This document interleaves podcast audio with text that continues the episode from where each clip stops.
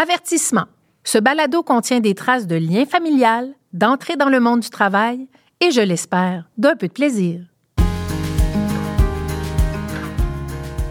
Salut, mon nom est Guylaine Gay, je suis animatrice, autrice, conférencière et mère de deux jeunes adultes autistes, Léo et Clovis. Bienvenue au balado T'engages-tu?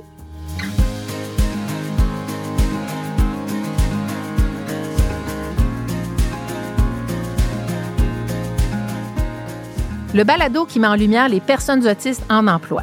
Pour cet épisode dont le titre est Un nouveau monde pour Léo, on aborde l'autisme et l'employabilité. Eh bien voilà, c'est une première. Je suis immensément heureuse d'animer ce merveilleux balado. Une question vous brûle les lèvres, mais pourquoi j'ai accepté d'animer ce balado? Ben tout simplement parce que euh, on est là-dedans avec mes enfants. Mes enfants sont maintenant adultes. Le monde du travail s'ouvre, surtout pour mon fils Léo. Clovis, mon plus jeune, euh, on ne le sait pas encore. Clovis va avoir 21 ans. Il est autiste non-verbal. On verra ce que l'avenir nous réserve. Mais vraiment, j'avais envie de rencontrer des personnes autistes qui ont envie de travailler ou qui travaillent, qui ont des expériences, qui ont vécu des défis, qui ont vécu de beaux succès aussi. Et j'avais envie de donner la parole aussi à des intervenants, à des conseillers en emploi, des conseillères. Et j'ai envie que des employeurs qui nous écoutent aient eux-mêmes envie d'embaucher des personnes autistes. C'est pour tout ça que j'ai dit oui à ce beau projet-là. Je veux mettre en lumière ce potentiel-là qui habite ces personnes et qui feront le bonheur des employeurs qui iront vers eux. Comme premier invité, quoi de plus organique que d'avoir devant moi mon fils, Léo, Léo, qui est une personne autiste. Bonjour. Bonjour. Léo, c'est OK que je dise que tu es une personne autiste? Ah, ça me dérange pas. À quel âge tu as eu ton diagnostic, toi? 11, 12. Je dirais 13. 11, 12, on était dans le processus. Bon, on le savait déjà, là, tu me diras? Ah, je pensais aux années, c'est pour ça. Ah, OK, non. Quand tu as eu 13 ans, juste avant d'entrer au secondaire. Est-ce que tu t'en rappelles? Pas trop. Je m'en rappelle pas trop, je vais être honnête. Mais qu'est-ce que ça te fait d'avoir ton diagnostic d'autisme? Ben, c'est sûr, si je m'en rappelle de ce que toi, tu me décris, c'est que j'ai dit à toi, oh, je peux enfin être moi-même. Exact. C'est ça que tu m'as dit. Et Mhm. c'était très touchant parce que est-ce que c'était difficile à l'école, euh, au primaire, quand tu n'avais pas de diagnostic? Ben, c'est sûr que dans le temps, spécialement à cause que l'autisme n'était pas aussi bien compris, ah, c'était. Il y avait un autre terme pour Les troubles envahissants du développement? le voilà. Hmm. Ça, c'était le vieux nom Ouais. pour TSA.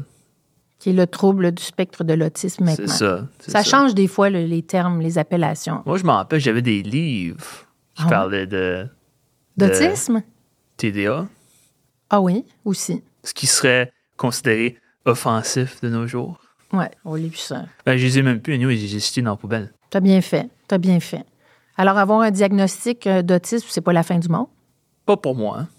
Comment tu le vis, toi, être autiste? Il y a vraiment rien de différent.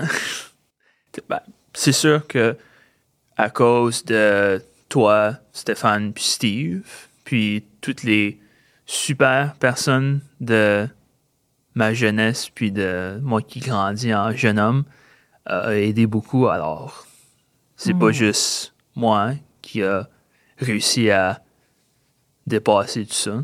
J'ai eu de l'aide. Hmm, Alors, je mets les gens dans le contexte. Stéphane, c'est ton père. Et Oui. Steve, c'est c'est mon mari. C'est ton Mhm, beau-père. C'est ça. tu es reconnaissant des gens qui ont gravité autour de toi pour euh, t'accompagner dans Oui. tout ça. Oui. Ben moi, je dois dire que j'ai vécu le quotidien avec toi, puis tu es aussi une personne qui est facile à aider, qui est facile à accompagner. Hein, on aura eu des moments quand même, euh, on ne rentre pas dans les détails, il y a eu des années plus difficiles, mais tu es un bon gars, je vais dire ça comme ça. Ben, c'est sûr qu'à cause, je suis très, comment on dit en français, self-conscious. Hein? Je suis très bon à revoir les mémoires, puis Mhm. déterminer que j'ai bien fait, que j'ai mal fait pour améliorer. Tu te connais bien aussi. Oui, Tu as quel âge, Léo? je vais avoir 23 dans deux mois. Et qu'est-ce que tu fais? Est-ce que tu travailles? Est-ce que tu vas à l'école en ce moment? J'ai travaillé un peu durant l'été, mais je fais deux cours au cégep en ce moment. Au cégep de Saint-Jérôme, tu étudies en quoi? Ben, j'ai pris art visuel. Mhm. pour l'instant parce que ça semble d'être quelque chose qui pourrait m'aider à ce que je veux faire plus tard.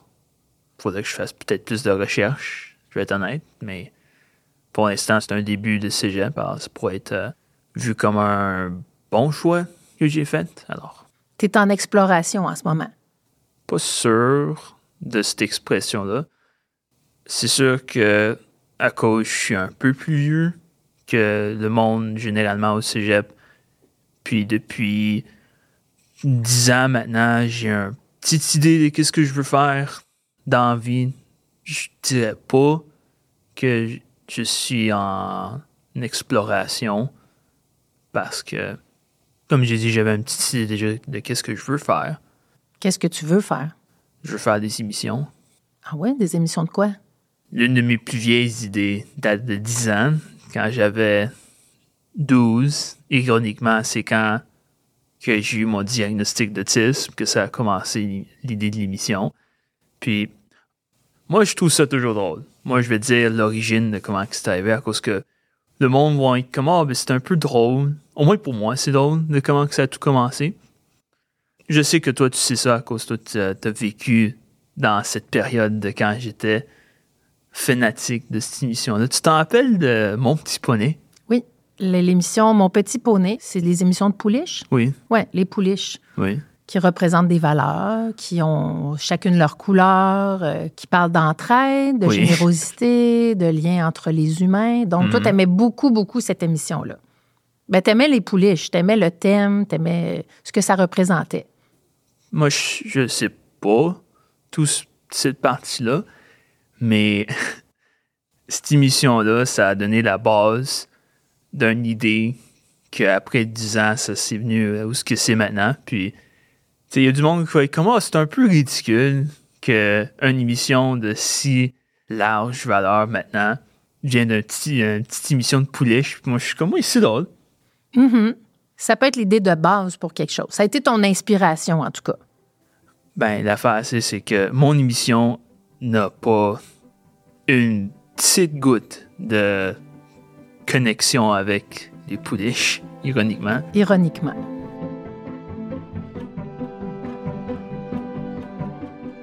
Mais là, là, avant de se rendre à cette grande carrière de réalisateur d'émissions de télévision, Oui. ben là, à 22 ans, tu as eu envie d'avoir un premier emploi.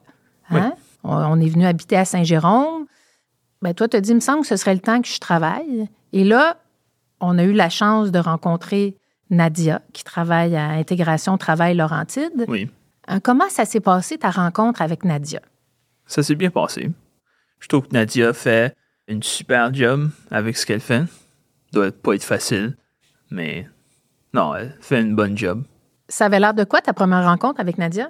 Je m'en rappelle pas exactement, mais j'étais sûr que c'était relié à connaître qui je suis, les types de travail que je voudrais faire. Puis est-ce que tu as appris des choses sur toi-même en remplissant ces questionnaires-là? Pas vraiment. Comme tu dit euh, avant, je me connais assez bien alors. Bon, puisque tu te connais, c'est quoi tes, tes grandes qualités, tes forces? Ben, tout le monde me dit que je suis bon à suivre ce qu'ils me demandent de faire. Je suis bon à travailler avec les autres. Il y a du monde qui pense que je suis un bon leader. Mhm. C'est des belles qualités. Mhm. Et euh, est-ce qu'il y a des choses que tu as à améliorer ou à travailler sur toi-même? Ah, Mais tu es peut-être parfait aussi, je sais pas. non, non, personne n'est parfait. Ça serait ridicule de dire que je suis parfait. Ce serait inhumain. Ben, c'est ça. Ah ouais. Peut-être pas dans le domaine du travail. Je trouve que de mon expérience j'ai eue cet été, pas vraiment de choses à améliorer en ce moment. Si on parle de en dehors, il y a, peut-être comme une ou deux affaires, là, mais ça, c'est tout le monde. Où t'habites, toi, Léo? Euh, Au-dessus de chez vous. Ah ouais? Oui. Eh bien, je n'avais pas remarqué. Bon, pour situer les gens, euh, on a acheté un petit duplex à Saint-Jérôme. Léo habite son premier appartement en haut de chez nous. Et euh, c'est très petit. Nous, en bas, on est trois. Clovis, Steve et moi, on habite le premier étage. Et Léo, tel un roi, habite tout seul dans son appartement en haut. Et euh, est-ce que tu aimes ça, la vie en appartement? C'est bon. Tu cuisines? Oui. Tu fais l'épicerie? Oui. On travaille l'autonomie? Oui. Et avoir un travail pour toi, c'était vraiment, ça faisait partie de cette quête-là d'autonomie. Hmm. Ton travail d'été, tu as eu un travail cet été, c'était quoi ton travail? J'étais. J'étais pas un serveur. Je, je prenais les, les ustensiles, les assiettes, les verres, tout ça, puis je le plaçais dans un bac pour qu'il le ramène derrière dans la cuisine. Je servais à boire, les fruits, tout ça, là. Tu servais du café? Oui, café, du thé aussi. parce que tu servais les déjeuners. Mhm. Et où tu servais ça? Euh, la résidence du verger. Donc, une résidence pour personnes âgées. Oui. Qu'est-ce que tu as aimé de ce travail-là? Ben, je trouve que c'était euh, un travail assez calme. Ben, calme. Moi, j'étais là juste le matin, alors moi, je peux pas savoir c'était comment euh, durant le midi puis l'après-midi. J'ai entendu que c'était assez Ça- chaotique l'après-midi. il y avait plus d'action l'après-midi puis le soir peut-être que le matin. Les gens étaient plus endormis peut-être. Ben, c'est ça. Mais euh, c'était du monde sympathique, je trouvais que les personnes âgées, je trouve qu'ils étaient très invitants, ils étaient pas trop grincheux. Tu as eu quelques conversations avec des personnes qui habitent là, Oui, des gens avec qui tu travaillais. oui. Qu'est-ce qui fait que toi, comme personne autiste, tu t'es senti bien dans ton milieu de travail? Ben, il y avait Sophie. Sophie, c'était une patronne qui était très. euh, pas trop dérangeante. Elle était très upbeat. Elle aimait ça, travailler, travailler là, excuse. Mhm. C'était motivant? Ben, elle est motivante. J'ai eu des compliments de elle. Ah oui, quel type de compliment? Euh, elle a dit que si c'était possible, elle engagerait cinq de moi à cause j'étais si efficace que ça, à cause que je, je souriais toujours, je ramassais tout, je lavais les tables, c'est tout très, euh, très structuré. Structuré et efficace? ben, c'est sûr qu'à cause je suis autiste, souvent, l'idée de des affaires répétitives, c'est pas comme la fin du monde pour moi, comme certaines personnes penseraient à cause, oh, tu fais la même chose tout le temps, c'est pas plate. Dépend. Ça dépend de, de quoi qu'on parle. Mais ça fait qu'il y a une certaine structure qui, pour toi, est agréable. Oui. Et ça a dû te faire plaisir d'entendre ça, de te faire dire que elle aimerait ça avoir cinq personnes comme toi? Ben, c'est sûr que c'est un compliment qui est très encourageant à cause, sais, c'est pas tous les jours que tu entends quelqu'un dire Hey, je voudrais engager toi cinq fois plus. Mhm. Ben moi, je sais que quand tu es revenu du travail puis tu me l'as raconté, avec un grand sourire, je savais que ça t'avait euh, vraiment euh, fait quelque chose puis que tu étais fier de toi aussi d'accomplir ça, ce travail-là. Mais je le laisse pas aller à ma tête. C'était un bon compliment, puis je l'accepte, mais je veux pas comme le prendre trop haut. Que ça fasse en sorte que ça gonfle ton ego. Là. Là, voilà. Tu passes plus dans la porte, comme on dit. Exact, exact. Une grosse tête, comme tu dirais. Exact. Je sais à préciser pour les gens qui nous écoutent, qui se disent, mais voyons, ce jeune homme-là, est-il anglophone? Il a comme un accent, il, il- il dit des expressions en français, mais traduit littéralement de l'anglais. Léo, est-ce que tu es anglophone ou francophone? Je suis né francophone, mais depuis une jeune âge, comme quoi, deux ans, trois ans, Ouais. j'ai écouté des films anglais. j'ai- Je t'ai même dit, si je m'en rappelle, que je parle français, mais je pense en anglais. Exact. Pour être euh, très exact, tu me dis à l'âge de 4 ans que tu rêvais en anglais et que tu pensais en anglais et que de tout me traduire en français, ça te demandait beaucoup d'énergie. C'est à quoi j'ai répondu oh, Talk to me in English then. Mais on se parle en français. Mais je tiens à le dire parce que tu as un petit accent quand tu parles, puis des fois, tu traduis des choses. euh, Tout le monde me dit que j'ai un accent C'est vrai. quand je parle français. Tout le monde dit Ah, il y avait une histoire de Papineau que tu parles là, des fois, de les enfants là. Tu veux que je raconte l'anecdote de. Oui, oui.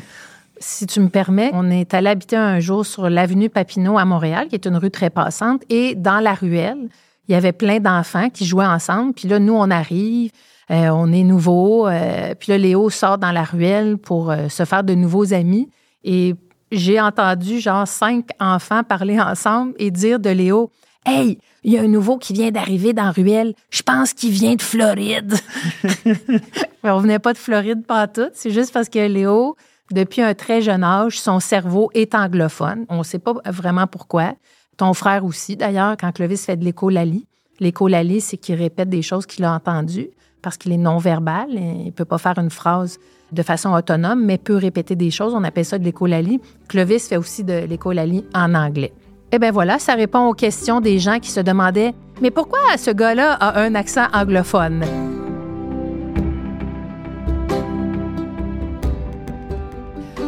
Léo, est-ce que tu as déjà eu euh, des mauvaises expériences quand tu faisais des recherches de travail? Sans nommer de nom, juste dire qu'il s'est-tu passé des choses qui fait que ça n'a peut-être pas fonctionné? Ben, le job avant celle de cet été. Hein? Qu'est-ce qui s'est passé? Ben, je suis allé à un épicerie. Oui. Puis euh, Nadia m'avait donné deux choix. Soit travailler dans les fruits et légumes ou travailler devant, comme placer les affaires.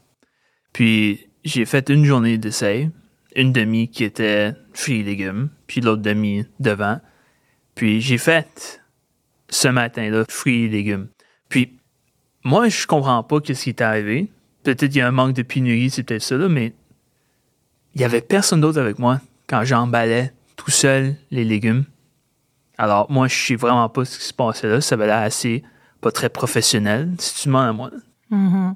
Donc, tu avais été invité à aller faire une journée de formation ou d'essai, puis finalement, personne t'accompagnait dans la tâche que tu devais mm-hmm. accomplir. Fait que ben pour toi, là, pour une personne autiste, ne pas avoir de consignes, c'est un peu mêlant, non? Ben, c'est parce que je commence à emballer des choses, puis comment je les emballais, c'était clair que ça n'allait pas garder les légumes comme fraîches pour longtemps. Et tu le savais que tu faisais pas nécessairement la bonne chose, mais ben personne te le disait. Donc, ça n'a pas fonctionné. Il y avait du monde oui. qui ils sont rentrés, puis il y avait une madame qui m'a montré une technique qu'elle avait, puis j'ai essayé d'adopter le plus vite possible ce qu'elle elle, faisait, puis hmm. clairement, après qu'elle m'a montré ça, c'était bien mieux ce que je emballais, alors... Alors, ce qu'on dit, c'est que quand on reçoit quelqu'un comme toi pour une journée d'essai, c'est de dire clairement comment faire les choses, les consignes, comme ça, c'est plus facile pour toi. Et ça fait en sorte que tu peux être bon. Mm-hmm. Parce que finalement, ça n'a pas fonctionné. Ben, c'est parce qu'il y avait l'autre l'autre partie, l'après-midi, quand j'étais en train de placer les choses. Ils m'ont dit, hey, va placer Alexis. Juste Alexis tout seul, faire comme tout beau devant, que tout soit égal. J'ai fait ça pendant comme une demi-heure, 45 minutes pour vraiment rien d'autre. Puis moi, j'étais comme, OK, vont-tu me donner quelque chose d'autre à faire ou comme. Il y avait un petit lousse, on va dire. Oh non, c'était c'était questionnable comment lousse que c'était. Mm-hmm. Puis, je me suis fait placer avec un plus vieux monsieur très gentil, très sympathique. Il était euh, probablement l'une des meilleures personnes d'expérience que j'ai eues durant cette journée-là. Très bien. Puis j'ai, euh, je l'ai aidé à placer des affaires. Je suis descendu en bas, placer euh, les grosses paniers que tu mets, tous les, les stocks emballés dedans. Mhm. Une semaine après, ou non, pas une semaine après, c'était comme quatre jours après, j'étais comme, OK, ils m'ont pas envoyé un, mon horaire alors là, quand on est allé à l'épicerie, j'ai demandé à un des messieurs que j'ai vu la semaine passée. Je suis comme, est-ce que je peux, je pourrais-tu avoir euh, mon horaire? Est-ce que je suis engagé ou non? Puis, on va voir derrière. Puis là, il est comme, hey, t'es pas sur la liste. Puis moi, je suis comme, OK, il doit avoir une erreur, ou lui aussi pensait ça. Mm-hmm. Mais c'était rien contre eux. Hein, c'était du bon monde. ils faisaient leur job. Tout ça pour dire, Léo, que quand on n'est pas bien accompagné, quand on se fait pas donner les bonnes consignes, mm-hmm. ben ça va pas nécessairement vers la réussite. Il y avait beaucoup de flou, comme on, comme on, peut remarquer. Mais ça, on peut voir ça comme une expérience, hein, Léo? Ah, moi, ça me dérangeait pas. C'est arrivé. Quoi d'autre que je peux faire? Hein? Exact. Puis là, on s'est relevé les manches. On est retourné voir Nadia. Puis là, Nadia a travaillé fort. Puis là, tu as trouvé l'autre euh, endroit où tu as travaillé, qui est la résidence pour personnes âgées. Et là, mm-hmm. tu as été mis en valeur. Là, on est allé voir c'était quoi tes forces et que tu es quelqu'un de très efficace, hmm. de fiable. Est-ce qu'on peut rajouter ponctuel, à l'heure? Oui. Agréable. Oui. Donc, euh, ça prend des mauvaises expériences pour faire des bonnes expériences aussi. Ah, je trouve aussi que c'est important de ne pas trop se concentrer sur les expériences négatives dépendant de c'est quoi. Mm-hmm. C'est moi, j'ai pas vraiment vécu ce qui est arrivé cette journée-là parce que c'est sûr que quand j'ai grandi, j'étais dans des, des zones qui faisaient que j'ai pas vécu ce qui est arrivé. Alors, j'ai pas eu trop de problèmes avec ça. Mais en même temps, moi, je suis comme, OK, c'est arrivé une fois dans mes derniers dix ans. C'est pas vraiment spectaculaire. Hein? Mhm. Ça sert à quoi de juste être fâché à cause de qui je suis, qui m'ont pas engagé, tout ça. Toi, Léo, qu'est-ce que tu aimerais dire à un employeur qui hésite à embaucher une personne autiste? Qu'est-ce que tu aimerais lui dire pour le convaincre? C'est une question dure, ça, quand même. Hmm. C'est parce que l'autisme, comme c'est un spectrum, comme on dit, hein, c'est une variation. Il y en a qui sont plus visiblement autistes, il y en a qui le sont pas. Honnêtement, moi, je peux vraiment rien dire à cause c'est tellement varié que prendre des chances, c'est une bonne idée s'ils ont l'air comme assez indépendants. Tu sais, je, sais pas si ça c'est une bonne affaire à dire à cause de comment varié que c'est. C'est probablement la meilleure réponse que je peux donner sans trop comme sonner irréaliste, je suppose. Mhm. L'important, c'est de donner une chance, Mhm. Oui. de mieux accompagner, de donner des consignes claires, de bien accueillir la personne et d'être patient aussi pour que la personne devienne meilleure en vitesse ou devienne meilleure dans bien comprendre les consignes. Oui, mais c'est là où que ça devient plus compliqué parce que c'est pas tout le monde qui a la patience. Pas tout le monde qui peut adapter leur travail pour du monde comme moi. Ce qui n'est pas nécessairement leur faute. C'est c'est juste une, une complication de choses variées que moi, je pourrais pas voir. C'est sûr que s'ils ne mettent pas l'effort d'essayer, au moins, c'est sûr que ça ferait moins de difficultés dans le contexte de social à cause comme oh t'es pas capable d'adapter pour quelqu'un qui est différent ça sonne pas Mm. très bon pour les investisseurs et tout ça alors Mhm. Alors, il faut faire un petit effort. C'est sûr mais pour moi je pense pas que c'est nécessaire comme le mettre trop d'en face du social à cause pour moi si tu essaies trop fort ça enlève l'idée que tu veux les aider, puis plus comme, hey, regarde comment bon qu'on est, de nous des points bonus de, de Mhm. X, Y. Alors, faut les faire pour les bonnes raisons. toujours. Hmm. Léo, en ce moment, euh, tu n'as pas d'emploi. Qu'est-ce que tu aimerais faire comme prochain emploi? Je suis pas sûr en ce moment. Je suis plus concentré avec mes deux cours Mhm. du cégep Donc, tu vas te concentrer sur tes études. pour l'instant. Léo, mon bel enfant que j'aime de tout mon cœur, qu'est-ce que je peux te souhaiter pour ton futur? Euh, Surprise-moi. Bon, alors ça, c'est une expression qu'on a entre nous. Par exemple, si je demande à Léo, qu'est-ce que tu veux pour ta fête? Léo me répond, surprise-moi, de l'anglais, surprise me. Ben, on va te souhaiter un futur heureux. Je suis certaine qu'avec toute la créativité et l'imagination qui t'habitent, les projets vont se présenter à toi. Ben, merci, Léo, d'avoir été mon premier invité. Je suis touchée et euh, ravie et assez contente de t'avoir enfanté finalement parce que, non, mais je tiens à le dire, Léo, tu es un grand sage et tu m'apprends beaucoup. Et tu es quelqu'un de très authentique, tu es quelqu'un qui a appris à nommer ce que tu vivais. On peut pas dire que tu as eu une vie facile, ça a été beaucoup d'embûches, surtout quand tu étais jeune. Et de te voir devant moi, maintenant adulte, avec un permis de conduire, avec un diplôme d'études secondaires, je suis évidemment immensément fière et je te souhaite le meilleur puisque tu le mérites. Et je sais que tu es très travaillant aussi. Ben merci d'avoir été mon premier invité. Je suis moi-même un petit peu émue en le disant. Merci à toi. C'était le premier épisode du balado T'engages-tu? Vraiment, je vous conseille de tous les écouter parce que vous allez comprendre des choses, vous allez apprendre des choses, vous allez rencontrer des gens extraordinaires. Et au Baudin, merci. C'était le balado T'engages-tu? Cette initiative a été réalisée grâce à la participation financière du gouvernement du Québec.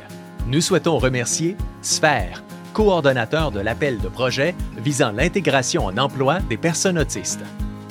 Également, nous souhaitons souligner l'implication des différents partenaires de la table d'intégration et de maintien en emploi des personnes handicapées des Laurentides, dont le Centre intégré de santé et services sociaux des Laurentides, le Centre de formation générale des adultes de la Rivière-du-Nord, du Centre de services scolaires de la Rivière-du-Nord, le Centre de formation continue des Patriotes, du Centre de services scolaires d'Émile-Île, le Regroupement pour la concertation des personnes handicapées des Laurentides, ainsi qu'Intégration Travail Laurentide, promoteur et coordonnateur du projet.